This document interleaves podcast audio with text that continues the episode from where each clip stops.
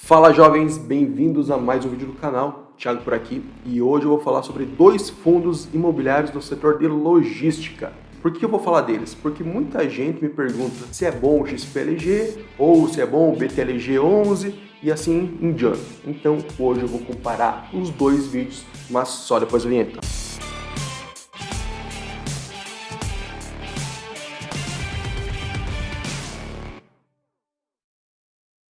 Vamos lá, vamos começar com alguns dados sobre eles. Número de cotistas. O XPLG 11 ele tem mais cotistas, ele tem aproximadamente 280 mil cotistas.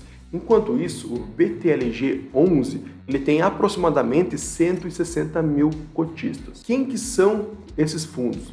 Vamos lá, o XPLG11, como o próprio nome já está falando um pouquinho, é um fundo que é gerido e administrado pela XP Investimentos. Enquanto isso, o BTLG11 é um fundo que é gerido e administrado pelo BTG Pactual, ou seja, são duas grandes corretoras e bancos de investimentos do Brasil o XPLG11 tem um patrimônio líquido de aproximadamente 3 bilhões de reais. Enquanto isso, o BTLG11 tem somente metade, aproximadamente 1 bilhão e meio de reais de patrimônio líquido. Tá, aqui a gente já pode ver que o XPLG ele tem mais cotistas e também tem mais patrimônio líquido. E além disso, ele também tem uma maior liquidez das suas cotas, ou seja, você tem uma facilidade maior em comprar e vender cotas do XPLG11 em relação ao BTLG11. Só que aqui fica um adendo. Quando eu falo em liquidez maior, que tem mais facilidade para comprar, são os grandes fundos imobiliários, os grandes FOFs, que é fundo de fundos.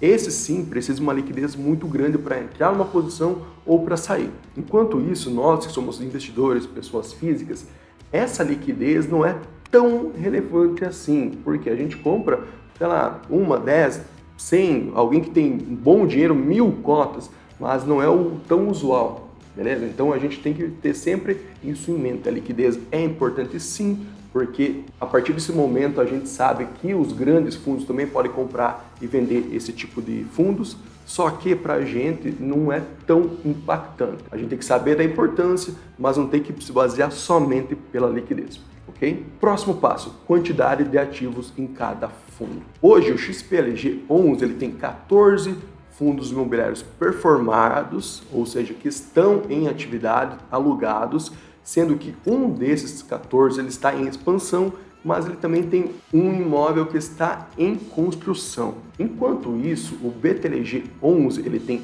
15 ativos, sendo 14 performados, igual ao XPLG na quantidade. Enquanto isso, ele tem um em construção, só que dos 14 que estão em locação atualmente, dois deles estão em processo de vendas para um outro fundo imobiliário, que é o MGLG 11 ok?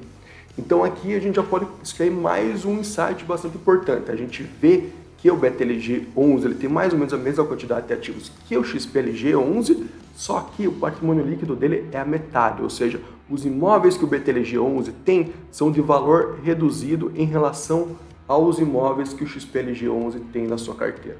Próxima informação bem importante para a gente separar um pouco mais sobre eles: localização dos ativos.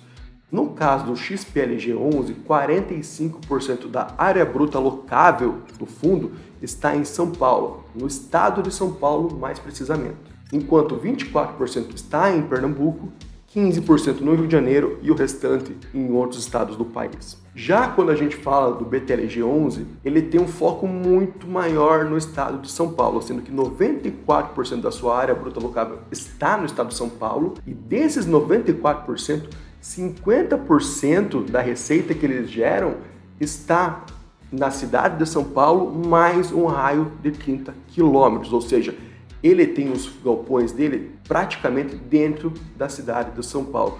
Ou seja, são aqueles galpões que são utilizados para as empresas fazer aquele famoso last mile, que é fazer o quê? Ter uma entrega rápida, aquela, aquele último quilômetro, última milha, em tradução livre, assim.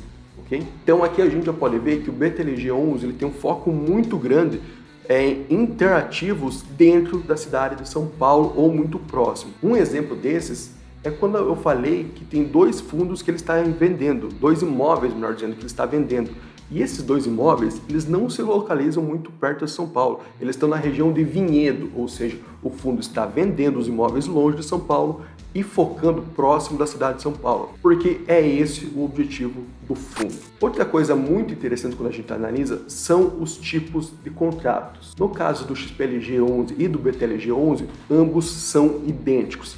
53% dos contratos são atípicos e 47% são típicos. Sendo que os contratos típicos são aqueles normais de locação, enquanto isso os atípicos são aqueles que têm umas especificidades maiores, como um pagamento maior de multa quando o inquilino for sair, ou seja, ajuda a proteger mais o fundo que está investindo.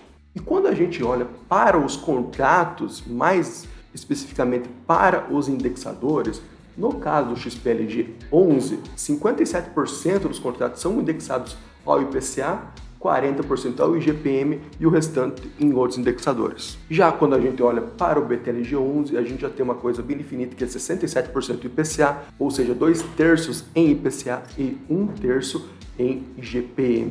Aqui já é uma coisa que eu acho mais legal também de ressaltar que ambos eles têm um percentual grande em contratos de reajustes pelo IPCA.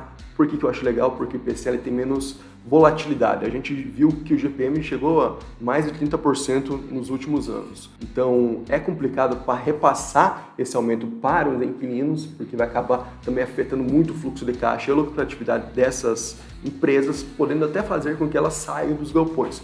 Então é melhor a gente ter um índice de ajuste mais justo, sendo que o IPCA é menos volátil. E por causa disso eu acho um ponto positivo dos dois fundos, beleza? E quando a gente fala de vacância, da vacância financeira mais especificamente, aquela vacância que a gente vai pegar quanto que está vago em relação à receita potencial que tem aquele fundo. Sei lá, o fundo tem uma receita potencial de 100 mil reais e está com 2 mil reais em imóveis vagos, ou seja, a vacância financeira é de 2%. E nesse caso, ambos os fundos estão por volta de 2%, uma vacância financeira bastante saudável, ponto positivo também. Também temos o dividend yield, que nada mais é do que a relação entre os rendimentos e o preço da cota. Atualmente, os dois estão mais ou menos por volta de 0,7% ao mês, ou seja, para cada 100 reais que vale a cota, você está recebendo aproximadamente 70 centavos por mês. Também é um dividendo bastante interessante, rondando entre 8% e 9% ao ano, que é um rendimento bem legal quando se trata de fundos de tijolos. E por fim, quando a gente está analisando um pouco mais sobre o PVP, que é aquela famosa relação entre preço e valor patrimonial, a gente vê que aqui o XPLG está um pouco mais descontado, sendo que o PVP está próximo de 0,85, enquanto isso o BTLG 11 está um pouco acima de 1. Ou seja, o BTLG hoje, se vendesse todos os seus ativos e devolvesse aos investidores, ia devolver um pouco menos do que você passou, pagou na cota, enquanto isso, se o XPLG fizesse a mesma coisa, você receberia um pouco mais do que você pagou na cota. Isso é o fator decisivo na hora de investir? Não, a gente tem que sempre saber que o valor patrimonial é feito através de estudos, de análises, de avaliações imobiliárias. E essas avaliações elas mudam de acordo com o tempo e de acordo com as premissas. Então, a avaliação que foi feita no ano passado, hoje ela pode estar um pouco distorcida. Então, a gente tem que cuidar bastante quando fala de, quando fala de PVP em fundos de tijolos. Qual que é o meu veredito final entre os dois? Os dois fundos eles têm focos bem legais, são fundos com bons ativos, com bons inquilinos, mas hoje eu prefiro o BTLG 11 por um motivo muito simples. Os ativos deles estão melhor localizados. Só por causa disso. Porque no restante eles são bastante semelhantes, assim a gente pode dizer. Então foi isso. Esse foi o vídeo de hoje. Comenta aqui embaixo se vocês gostaram, se vocês querem que eu faça mais comparações de fundos imobiliários e deem dicas dos próximos fundos imobiliários para eu falar com vocês, beleza? Espero na próxima. Tchau!